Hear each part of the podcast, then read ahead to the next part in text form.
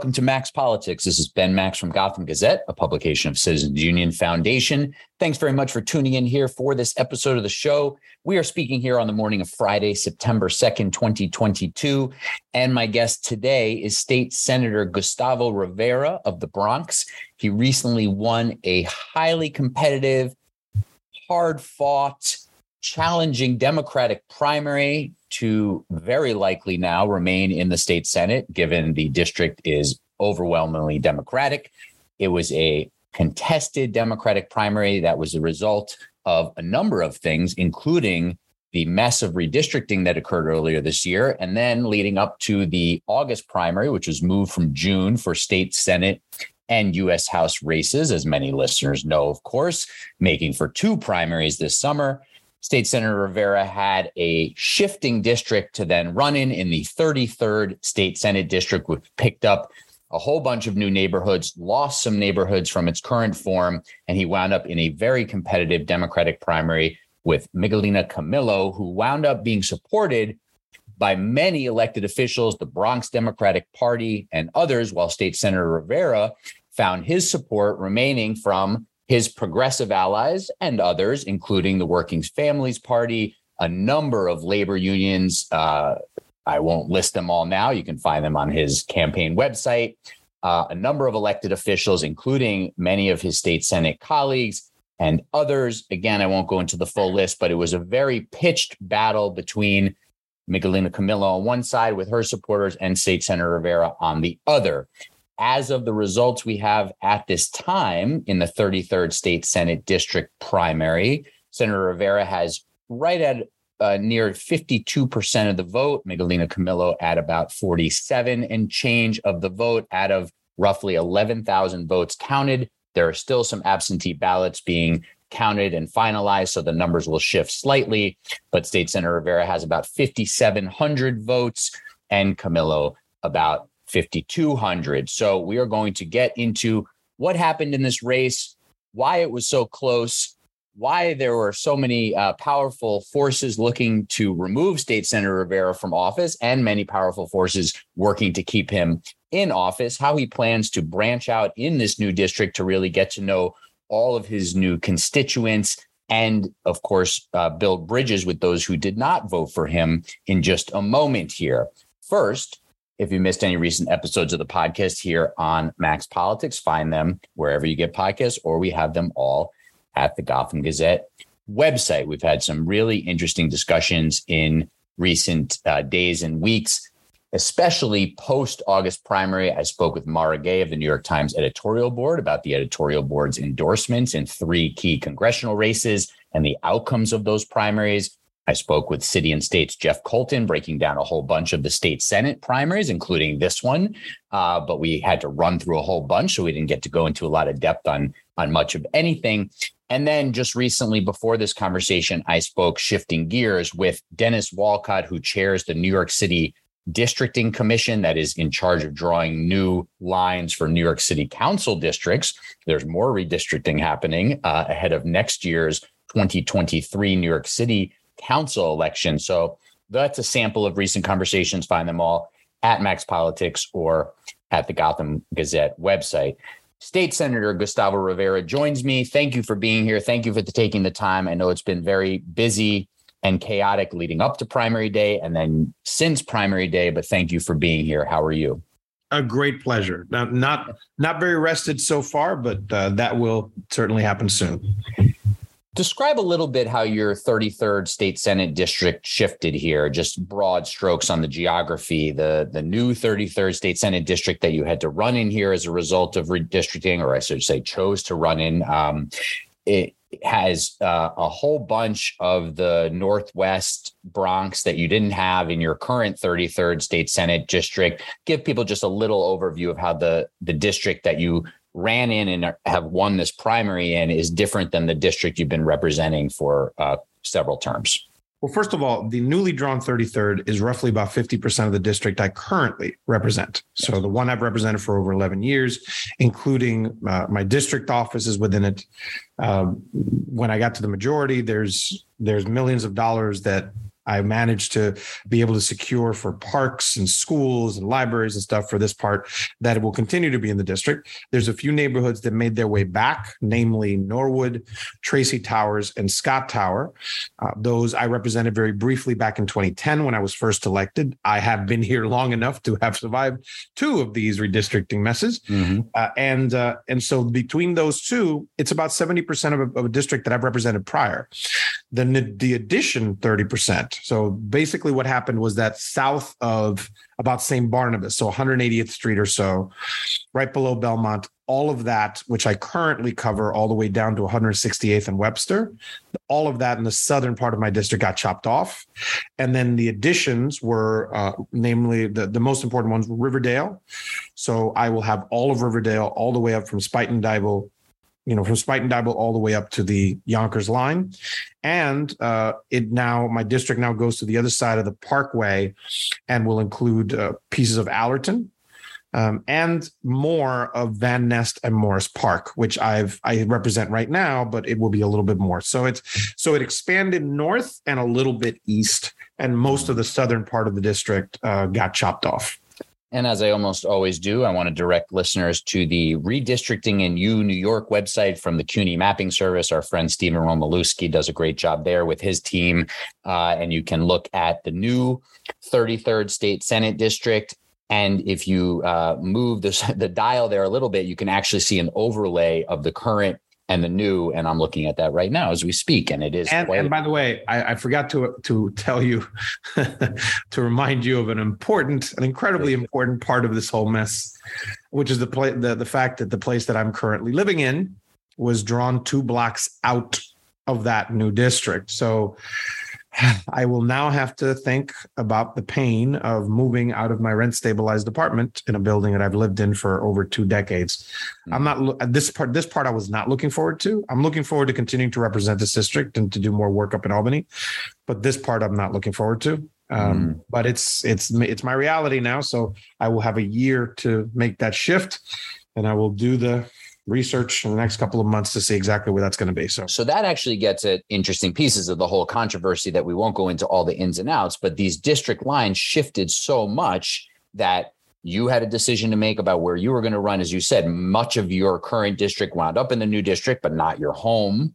Uh, Miguelina Camilo, your opponent, it wound up being this very charged, uh, at times sort of ugly primary battle, but also fairly substantive in some ways. She had planned to run in what looked like a different district. But then as soon as this district looked like it looked, and it included where she her base her home she planned to run in this district so it became this highly competitive and charged primary between the two of you and then lots of powers that be including her very close allies in the bronx democratic party which you've always had sort of an arm's length uh, at least relationship with uh, stuck with her, went with her. A number of other elected officials did as well, including people you've had some rivalry with, like Assemblymember Jeffrey Dinowitz, who represents a lot of that Northwest territory.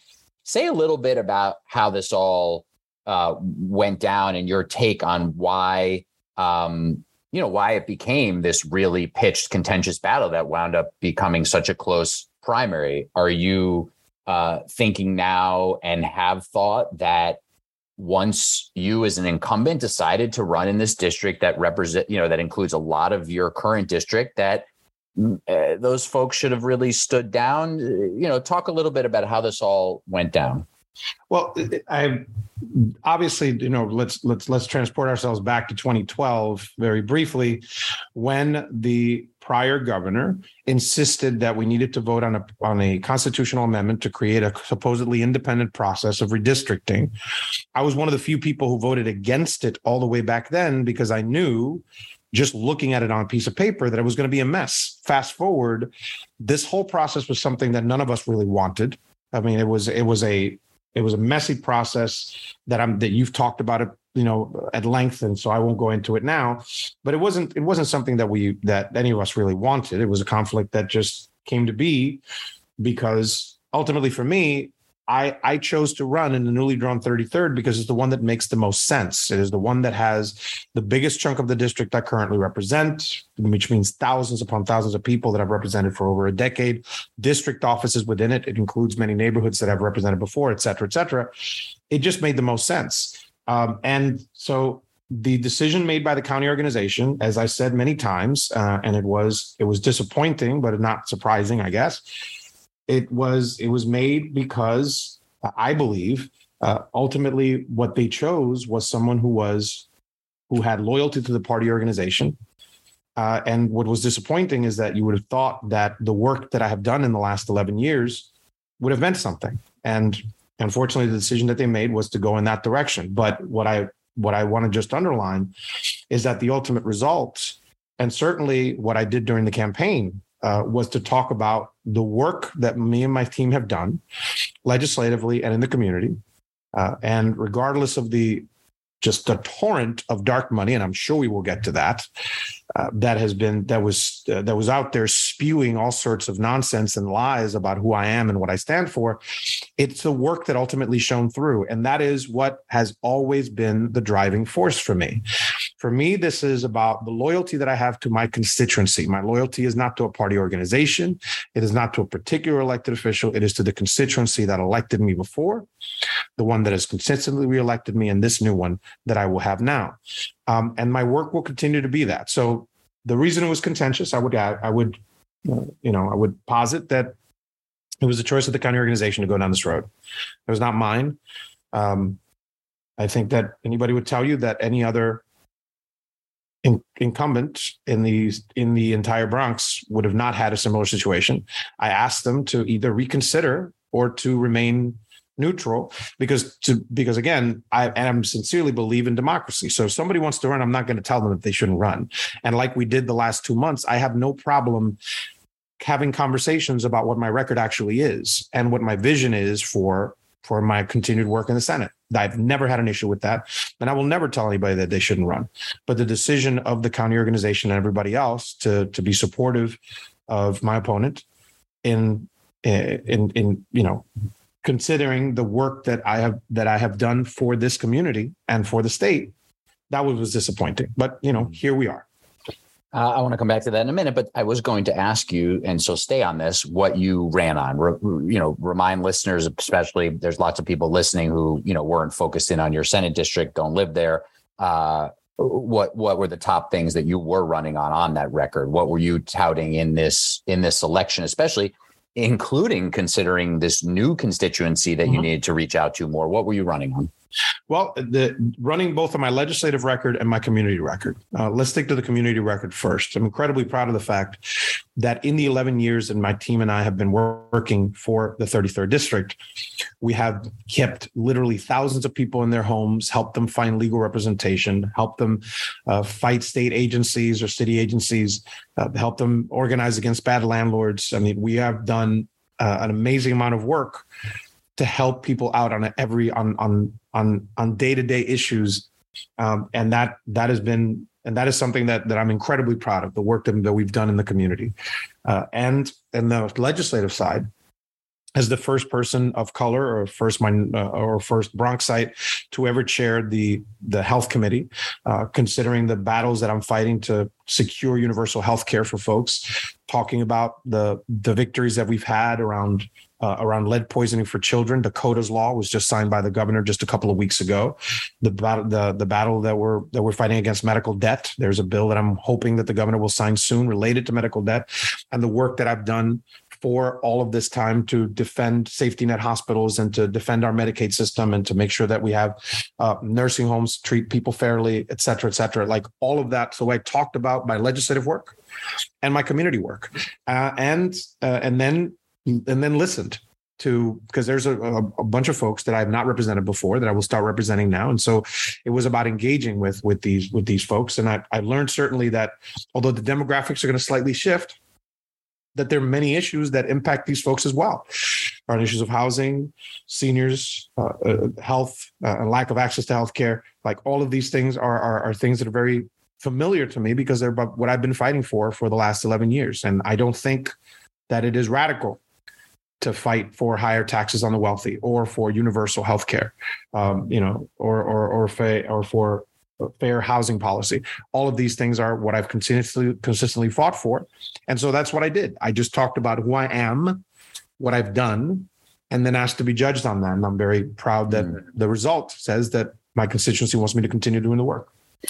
Um, two things you hit on that I want to follow up on. One, uh, shifting demographics of the district. According to the Redistricting new website from the CUNY Mapping Service, this district will get roughly um, 10% or so less Hispanic and increase uh, the white population by uh, more than 10%. Um, so, so that that reflects some of the shifting nature of the district, including that movement towards the the Northwest Bronx there, and including Riverdale and, and Fieldston, some of that territory, and that also coincides with with what you just mentioned about running on things like universal health care, raising taxes on the wealthy, some of these more progressive positions that don't always link up with some of those areas in the Northwest Bronx. Talk about that a little bit and how now that you by all appearances, are winning this election. The general election will not be competitive, uh, representing these areas. How does that? How do you have to build bridges? Do you have to moderate your positions at all because you have a new constituents constituency? How how do you, how are you thinking about that? Again, I do not think that my positions are radical. I do not think that fighting for universal health care is a crazy radical thing. I do not believe that fighting for fair housing policy is a crazy radical thing. I don't think that fighting for full funding for public schools is a crazy thing. I don't fight for fighting for universal health care. Well, all these things are things that I spoke to folks about and the connection was immediate. Like there, there's many folks there. I, I was lucky to have some folks who may not have been represented by me before, but who know about my work around the New York Health Act there were there were many folks that I'm incredibly privileged to, and and and and blessed to have met in this uh, you know in the, in the last couple of months who became very active volunteers precisely because they know the work that I've done around universal healthcare. Uh, so so I do not believe that these are these are radical ideas. And I'll tell you this: the way that I've always functioned as elected official, I know what my principles and what my values are right? And so what i need to make decisions about policy is i need to understand the interests of my constituency and what those values and principles are. Those are the two prisms if you will that i use. And then i gather information about a particular issue whatever that whatever that issue might be. And those prisms those are the prisms that it runs through what my principles and values are and what the interests of my constituency are. And for example i'll give you a quick example. Back in 2011 i was one of 32 folks on the senate floor as you know who voted for marriage equality. I was very proud of that vote. There were constituencies in my district the one that i currently represent particularly around religious communities. Some uh, uh, folks in the uh, you know there's there, there's folks that uh, very more conservative religious folks who said you are no longer invited to come to our church because you voted for marriage equality. And I said to them, um, that is perfectly fine. It is your church. If you do not want to invite me, I will not come. But if you did invite me, I will tell you why I made this decision and why I believe it's a basic issue of human rights. But whether you invite me or not, or whether you like me or not, I still work for you. So if you need something from me, please reach out. That's the way that I've always functioned, and that's the way I will continue to function. Mm-hmm why um, why was this as close as it was? Uh, you are a sitting state senator. You have this record. You are, you know, by all appearances, a very good campaigner. Obviously, as people can hear you, you're passionate. You know, you have a lot of energy uh, for for this work. Um, why why did you almost lose? I mean, what what do you attribute that to? And and does it? Do you have any lessons from it that you're going to take forward? First of all, I did not almost lose. I won, sir. That's number one. Number two. okay. Number two, we, we, covered that that framing. I got yeah. you. I got you. Okay, go ahead. Yeah, uh, the but the reality is that there was an enormous amount of money and resources spent in this district, particularly in the parts of the district that have that I have not represented. So that that lied about what my record is. And let's be really honest. And I definitely want to. I just want to underline this. And I'm there's some folks whose actions I'm disappointed in uh, but there's some actually there's some folks whose actions I am not disappointed in, but I just want to point out. Um, Jeff Dinowitz took a lot of time to lie over and over and over and over again about who I am, what I do, what my votes are. The amount of times that I had to have conversations where I had to explain to people when I was asked whether I was anti Semitic or not. I had to do that over and over and over and over again. And a lot of that was because of the actions that the independent expenditures took a lot of money, a lot of money, lying about what my actions have been and what my positions are. And they were aided and abetted by Jeff Dinowitz on the ground. So, you know, him, him I'll name specifically because I know for a fact that he was doing this over and over and over again. Um, I don't necessarily think that the Camilo campaign directly was participating in these things. And I'll give her credit. Like her campaign in particular spoke about her story and you know, and, and to her credit, I mean, I'm I've only met the lady once in person. We've debated twice. I don't really know her, but but she seems like a like a fine person. Uh, you know, uh, has has a, a, good history, and I hope that she continues. I wish her well on her you know on her continued efforts of public service. Um, but the the just the incredible amount of money that was spent on lying about me over and over and over again, um, aided and abetted, in particular by Jeff Dinowitz, was like it was. That's the type of thing that we'll do when you have when you have folks who do not know you. Like there are folks who do know me and know about my work. Certainly, the districts that I've represented for eleven years, uh, and but you have people who don't who don't know you and then the first thing that they hear about you is that you're this crazy radical who who hates you mm-hmm. that that will have an impact on some folks uh, so let me just pause you there. So, Assemblymember Dinowitz, uh, you've had a bit of a rivalry over the last, uh, I don't know, a couple years, especially um, there's there's ins and outs of that, but you're obviously uh, rivals, opponents in some ways. What was he What was he lying about? I mean, what what what, what are you saying was the false uh, impressions that he was giving voters? So, in particular, he was talking about uh, BDS, and had, we can have a long conversation about it if you'd like. But the the uh, the the thing that he was telling people was that I was a supporter of BDS, and what he was doing was not been giving any nuance to votes that I've taken in the Senate floor. Mm-hmm. That I explained to people once they asked me, it's like, so did you take these votes? I said yes, and I'll tell you why I took them. Mm-hmm. Now, just just of, quickly, this is boycott, divestment, sanctions right. movement.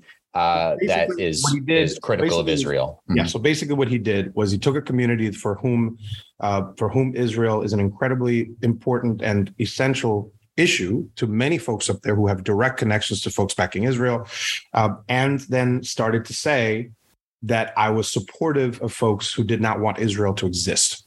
And so, without just provide without providing any context for the votes that I have taken related to this, and very quickly, there were two votes back in 2014 and 2015 in bills that were introduced by Jeff Klein and then by some Republicans, I believe. But these votes were about uh, in the case of the Klein, uh, the Klein bill that was introduced back in 2014, that I debated on the floor with, with Jeff Klein, I voted against because what he suggested was that mem- if they were if there were faculty members of CUNY and SUNY who belonged to this organization that had taken a vote, it's a an academic organization that had taken a vote to support BDS as a as a position in their in their board that if you were a, faculty member of CUNY and SUNY and you belong to these organizations, then now those schools couldn't get state funding. I thought that was way too far. I said it on the floor. I voted against it. But instead of providing any nuance to what that vote was, he would repeat over and over again, oh, he supports BDS, which is not true. I do not. But I believe that we should not criminalize it. And so and that's something that's a position that I have taken. And so what I did to folks, and I had to do over and over again, was to explain to them, let me tell you what my positions actually are. But the point here is that as opposed to providing the nuance, he was just doing something that he knew insert for certain folks would get a certain response. And by doing that, uh, which is something that I deeply do not appreciate, when you are lying about what my record actually is, then you're and you're doing it because you believe it'll cause a it'll be a, a political benefit um, you know that's something that's it, it, that's not that's not something that's the you know it's just not it it did not hit me very well. Do you know what i mean? And it's mm-hmm. uh i'm certainly restraining myself in this instance. Like, I, I hear you. I hear yeah, you monitoring. there's, yeah there's you're being very clear about assemblymember dinowitz but mm-hmm. but holding back uh, uh, i hear yes. So so you had um a whole lot of support. Working Families Party, uh, lots of your state Senate colleagues, including State Senate Majority Leader Andrea Stewart Cousins and Deputy Leader Michael Gianaris, who runs the Senate campaign uh, arm. Uh, many others I won't list, Controller Brad Lander, and, and, a whole lot of labor unions, not all, but a whole lot, including 1199 and the nurses and, and UFT and others. Um, but your opponent had a very big groundswell that was even beyond uh, Assemblymember Dinowitz and maybe some people you've had some real, you know, personal rivalry with. You, we've mentioned that uh, Miguelina Camilo was close with the Bronx Democratic Party, and they were planning to support her in a in a different race. And then the lines were shifting, and they stuck with her. Representative Adriano Espaillat, uh, Richie Torres as well, uh, Assembly Speaker Carl Heastie, uh, and, and, others. Mayor Eric Adams, uh, Borough President Vanessa Gibson did was this about they're all sort of on one club and so there was sort of no relationship there that was really going to work with you how do you sort of explain that many prominent elected officials going against you in your own party um, in this primary that's something you're going to have to ask them. What I want to linger on is the folks that uh, that I'm incredibly proud to have received support from. Uh, first of all, and most importantly, my constituency, folks who reelected me, but certainly folks in labor, uh, whether you mention 1199, the nurses, uh, TWU, CWA, RWDSU, HTC, uh, uh, certainly the Working Families Party. I, I mean, I could go on. And these are folks who I've worked with very closely over the last 11 years and who recognize, again, this all has to be about the work. Mm. This is about the work, Ben. And that is what I want to focus on. And for me, it, it, for, for me, it's like that's the the the the reason why they chose to support to support her. That's something you're going to have to ask them. Mm. But ultimately, for me, it's about the work. Even with the folks who are, uh, because I know in particular, there were a few there were a few unions who went with her and they made that decision. That's on that's on them. But I still look forward to working with them next year when I will be back in the Senate. So mm-hmm. you know that's that's what I will continue to focus on. One of the things that you get lauded for a lot is independence. This is part of how you won your seat in the first place. Which maybe if we have a few minutes uh, in, in, a few minutes to to go over because there are probably many people listening who don't know that history. Um, but also you know sort of questions about how you play in the sandbox. Um, are you are you re, do you rethink any of that coming out of a battle like this? Um, you know just sort of how you uh, get along with colleagues and how you you know sort of approach um, those relationships? There's certainly i mean i've certainly been known sometimes to to to stand up to people that need to be stood up with to, to stood up to. I'll remind you and certainly uh, cuomo was no friend of mine and I stood up to him long before many of my colleagues did. And that was because I saw that his actions ultimately were not creating good governance for my constituency. Mm-hmm. That's who I will always stand up for. And if folks want to work along with me to make the lives of my constituency better, I am all in. So, you know, uh, you know, that's that's that's how I will always function here. And that is both my strength and my weakness. My ultimate loyalty to the reason, just to talk a little bit about the history, as you said, when I ran originally in 2010, when I ran against Pedro Espada, who then served six years in federal prison for stealing public money after I defeated him, that guy, when I ran against him, there's some folks in the county organization at the time who dissuaded me from running. And not because they supported him, but because they had reached some sort of detente. They were like, well, he's over there, we're over here, let's just leave it alone. And my response was like, no, we're not, I'm not going to leave it alone. The guy is deeply disrespecting the people he's supposed to represent. These are poor working class folks who rely on their representatives. And this guy doesn't even live in the neighborhood he's supposed to represent. Like, how? No, I am not going to let him do this. He flipped the Senate to Republican hands, therefore making it easier for all the powers that be that crush my folks every single day to continue to do that. No, I'm not doing that. I am running against him and I'm going to beat him. So that is how I came to this. I came to this ultimately without, in 2010, I'd never run before, never raised a single dollar in my life. I had been involved in campaigns before, so I certainly knew how to do it, but I'd never done it before.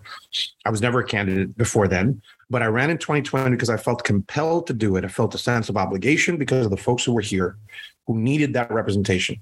That zeal has not changed. That mm-hmm. will always be my driving goal. It is about representing my constituency, It is about serving these folks. The battles that I fight, for example, right now, playing good well in the sandbox, I want to have universal health care.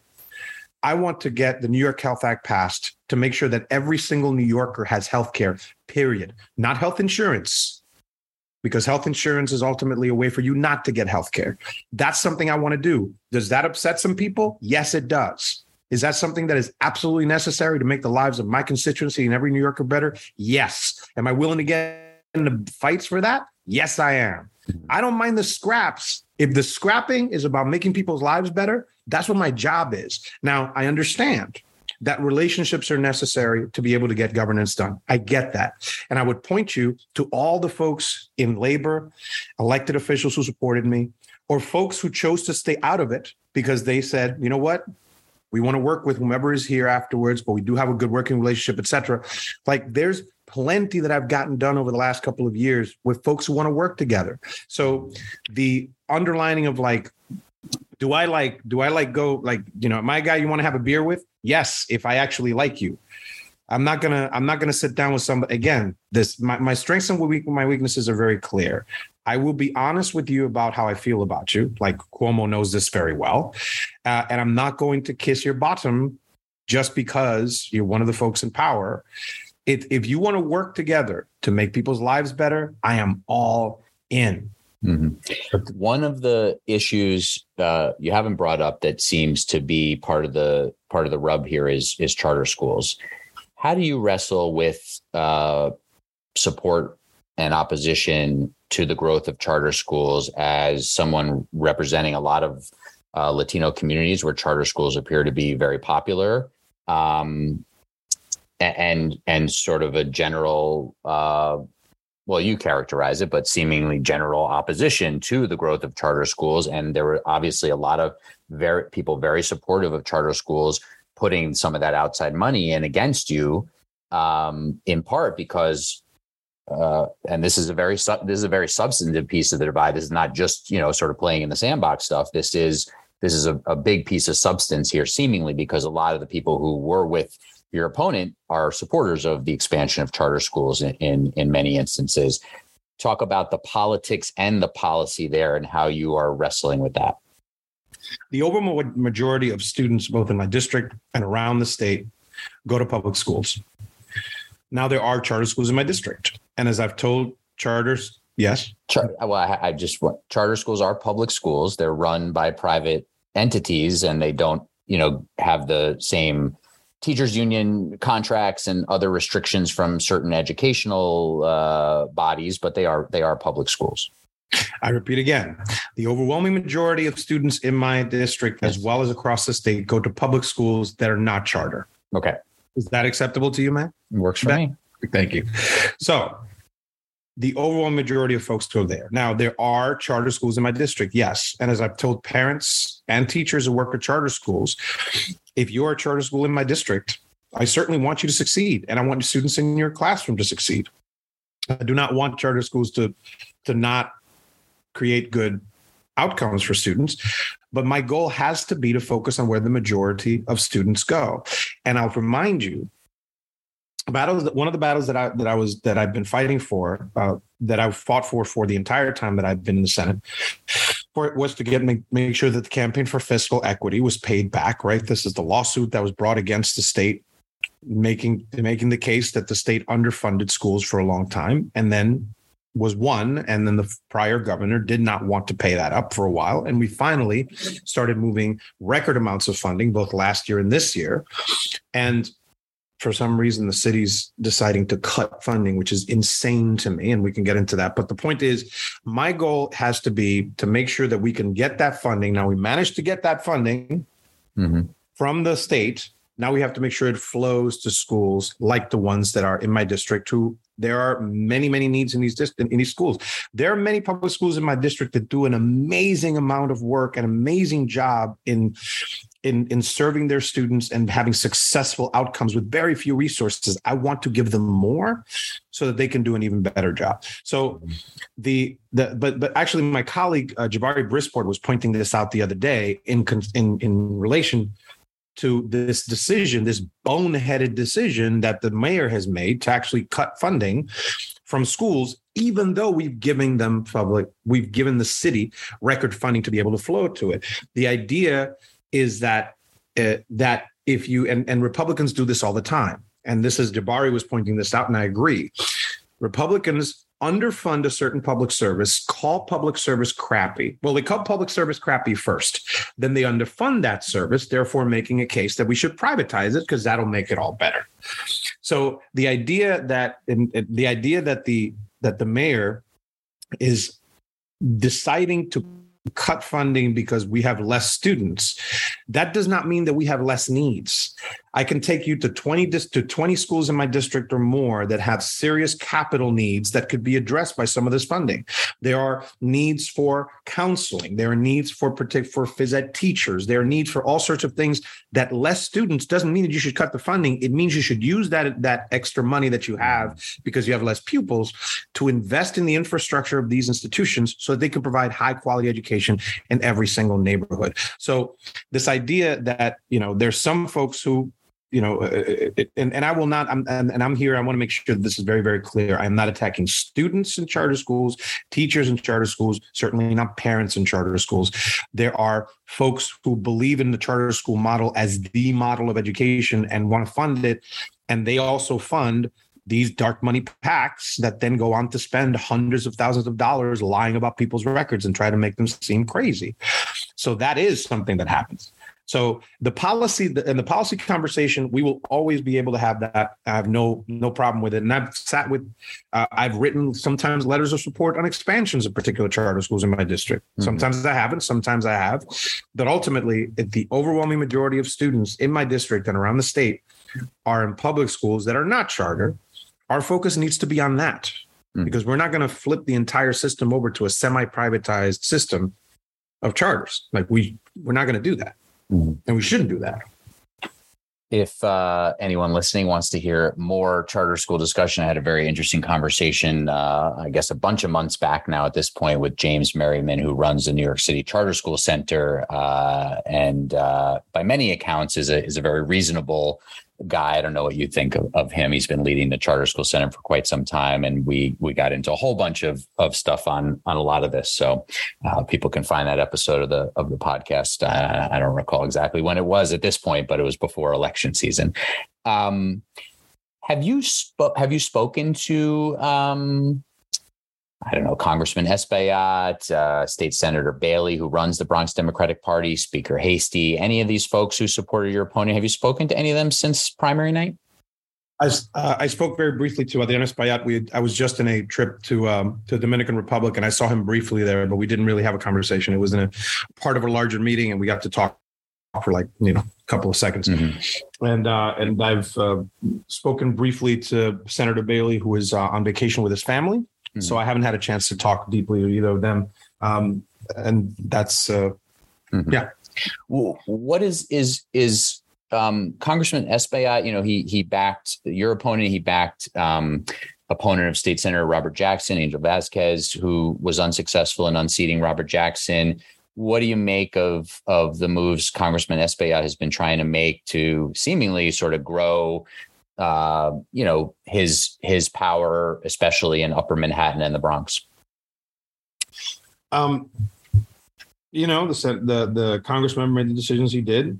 Uh, I've I've had a working good working relationship with him in the past. We were senators who served together. I've supported him in in every race that he did, that he ran before he ran before he won for Congress and the one he won uh, in 2016. Uh, so, you know, I've I was disappointed in his decision, but it's you know it's fine. We we serve the same folks, and so I'm I will uh, look forward to sitting down with him to figure out how we can make sure that we do that. Particularly since I um I, my my my uh, the population of Dominicans in my district is going to get smaller because it's going to get chopped up between me and uh, Senator Sepulveda's district, the 32nd district to my south. There's still going to be work that we can do together, and we'll and that's what I will focus on. I'm glad you raised your trip to the Dominican Republic post primary and and this uh, mention of the demographics of your district. You're Puerto Rican. Congressman Espaillat is Dominican. There's a lot of Latino elected officials of of various backgrounds. Um, is is any of what's going on here a sort of uh, battle in your mind among uh, Latino elected officials that um, you have to either sort of choose to be, you know, with the Dominican club versus the Puerto Rican club? How is that going? And and obviously you're you're you're doing uh, outreach. You you know you have uh, alliances. You're going to the Dominican Republic right after primary day. I know that trip was pre-scheduled, but um, what what's going on there? What should people understand about that?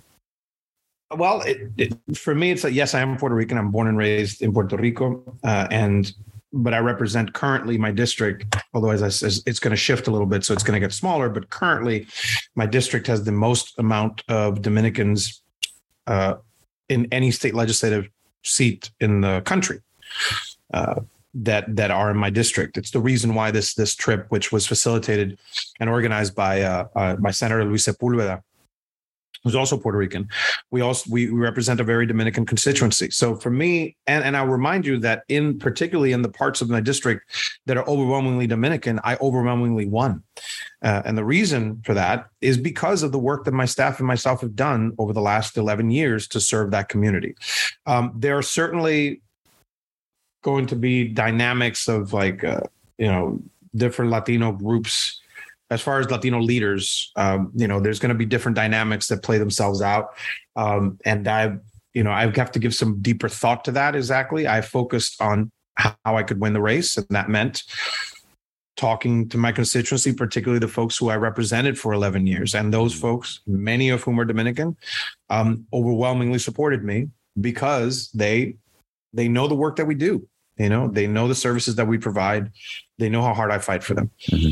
So the yeah, I'm not, I'm not, you know, I'm not trying to uh, at all insinuate there's any divide based on that. I'm just curious because it it obviously seems at times like it's uh, it's unclear exactly, um, especially you know Congressman Espaillat what what his sort of um, you know political power broker work is is getting at and how he's trying to sort of expand the the reach of his you know um, allies and and his reach so I, yeah i don't know to what extent those divides are you know existing within those of you who are in power within the districts you know among constituents you talk to how much it comes up or doesn't come up well i'm going to all, all of these i mean as, as you said there's I mean, it would be a lie to say that that relationships that I've had previously are not going to be reassessed based on what happened here. But mm-hmm. but the um, what what I ultimately want to focus on is is that work. You know the the the intrigue and this is kind of also my problem is sometimes that I the intrigue is what other people worry about. And you know it's like who likes who and who's like doing this and and who's like having to beer with this one and who's friendly with this one who's patting the back of that one. Like I've I that that stuff has always like annoyed me at mm-hmm. the very you know in the very at the very least. It's annoyed me and at most it's just like infuriated me because it's not that that back and forth and that rigmarole is ultimately not about the people who we're supposed to serve. Mm-hmm. And so it means I have to play it a little bit and I recognize that. I recognize that. But ultimately I will and con- and will continue to focus on the work. And I will tell you this, this particular victory in such a in such a hard fought battle where so much money was spent and as we talked about earlier, so much money spent on just trying to destroy my reputation right? And we were able to win in that environment. And we were able to win the team that I put together, which I'm incredibly proud of, and all the folks who helped, and all the folks who came out and and and knocked on doors and had conversations and organized meet and greets and all.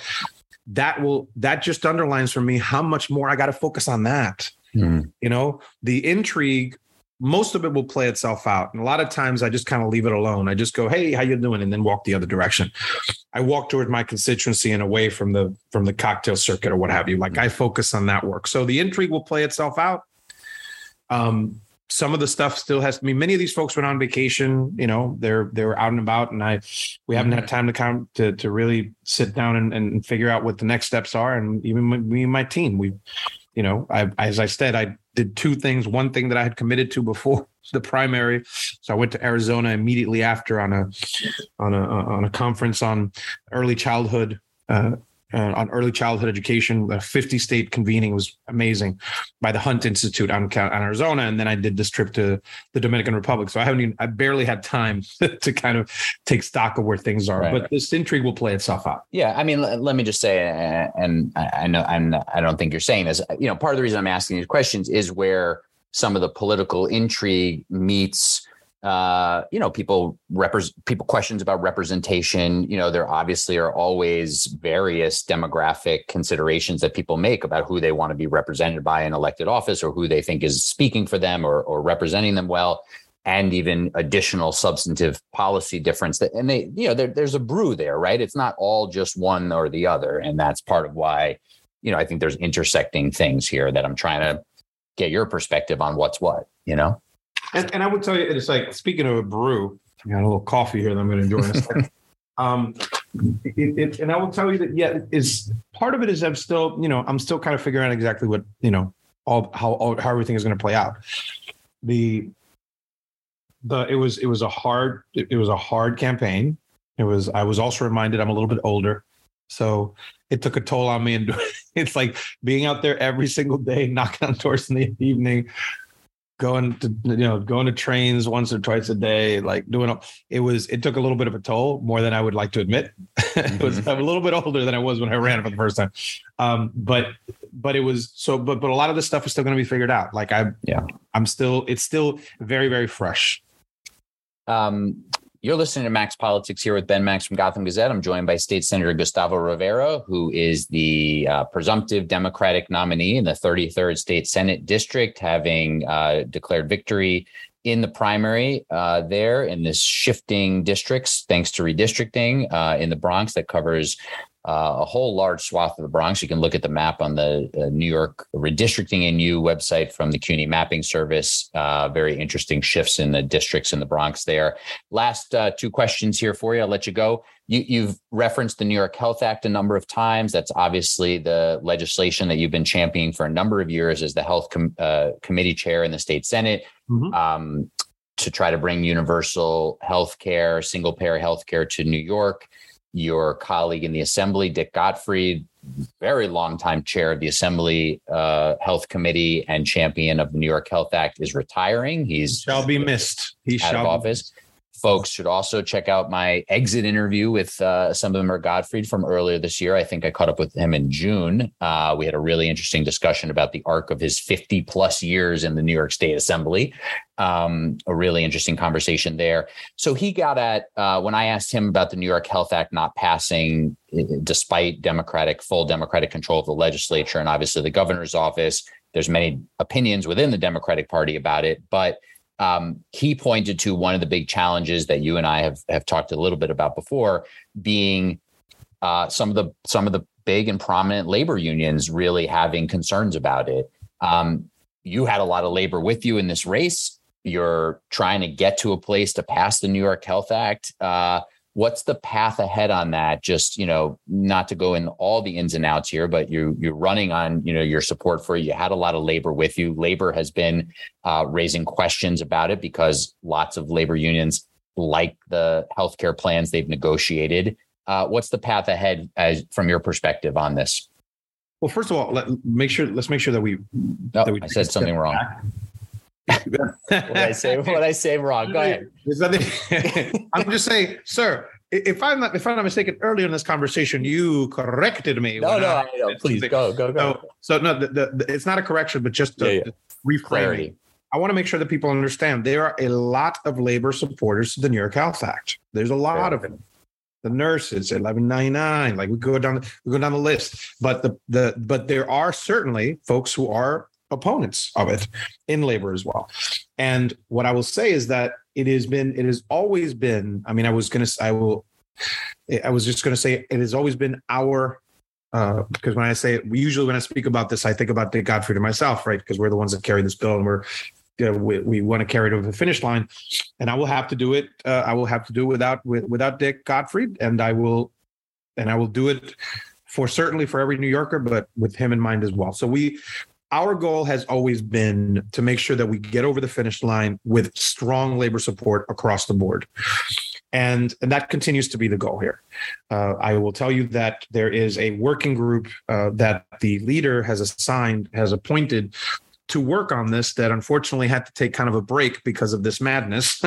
um, we have we've uh, but we're we're going to get back to work, um, much like the working groups that she has assigned that she has appointed in the past to deal with big complicated issues so we can reach a consensus within our conference um, it's uh, that that is the goal of this working group and i'm very thankful for for her uh, for her commitment to getting to a place where we can actually have some consensus within the conference uh, to be able to pass something, uh, to be able to pass it. And so my goal will continue to be that I want to work along with labor to get to a uh, to get to a yes. Uh, we have uh, there's a lot of shifts that we have done. Uh, I keep saying we because again, Dick and I have been working on this bill for a while. Sure. there's a lot of shifts that we have made and and and amendments that have been made specifically in response to specifically in response to uh, uh, concerns that have existed about certain pieces of it. And we've actually changed and expanded the bill and crafted in different ways. And we're still looking to to figure out what are those things that we can do uh, to be able to address the concerns that exist that are legitimate to be able to pass a bill that we can that that achieves the goal of providing universal health care while also uh, addressing the concerns that exist from labor or any other organization or any other group. Um, and we'll continue to do that. Um, i said we because certainly the advocates and myself will continue to do it. And whomever the sponsor the new sponsor in the assembly is uh, as well as the chair of the health committee in the assembly i hope to continue continue to work with them on this as well.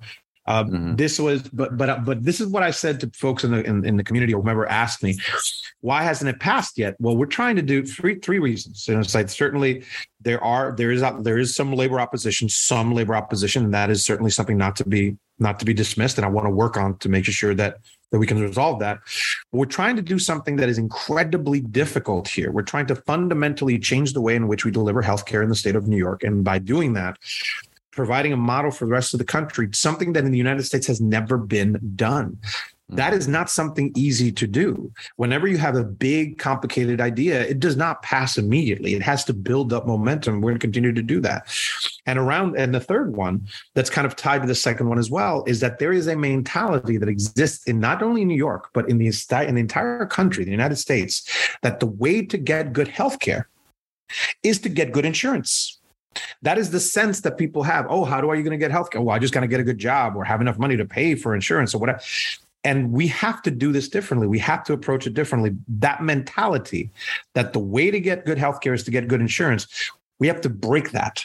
And that is difficult to do when there has been like decades, talking about 50, 60, 70 years of just the the the the the, the concept that to get good healthcare is to get good insurance. And one thing is not the same as the other. So mm. when we're trying to do something that's fundamentally so, so difficult with a mentality that's kind of built into everybody that the way to get good healthcare is to get good insurance. And then we have allies, folks who have usually allied on these issues, still on the fence or opposed we got to I, I got to work on all of that. Doing something like that is not simple but it is something that i'm committed to max because it's going to change people's lives. That's what i'm ultimately in this for. I'm not going to open up a whole nother uh, full discussion on that. We'll talk about that more as you get into the government season next year. I'm sure you'll come back and chat really focused on that another time. Uh, as we say goodbye state senator gustavo rivera any uh anybody you haven't mentioned that you want to give a quick thank shout out thank you to in the closing moments who helped you uh keep your seemingly keep your seat here you know until all the votes are really do, doing that to me like when you're you're playing me off with the oscar music and then you're asking me to just be like i, I want to thank my mom and, no, my, yeah, yeah, exactly that's exactly what i'm doing I to say this. Wait, let me finish the sir, question. And oh, is there any and is there any one other person that you want to give an I told you so to, uh, who you told to stay out of the race at least, who didn't, who went with your opponent, and you want to uh, publicly r- remind? I didn't. One, I didn't. One and one. Go ahead.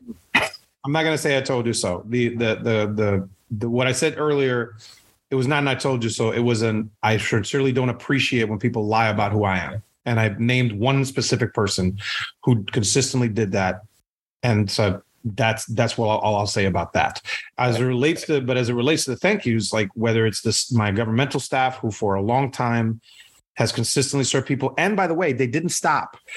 I had a full campaign staff that was separate from my governmental staff because my governmental staff could not stop doing the work because my folks still are in need. So they didn't stop took some weekends off and some evenings off, but they didn't stop the work.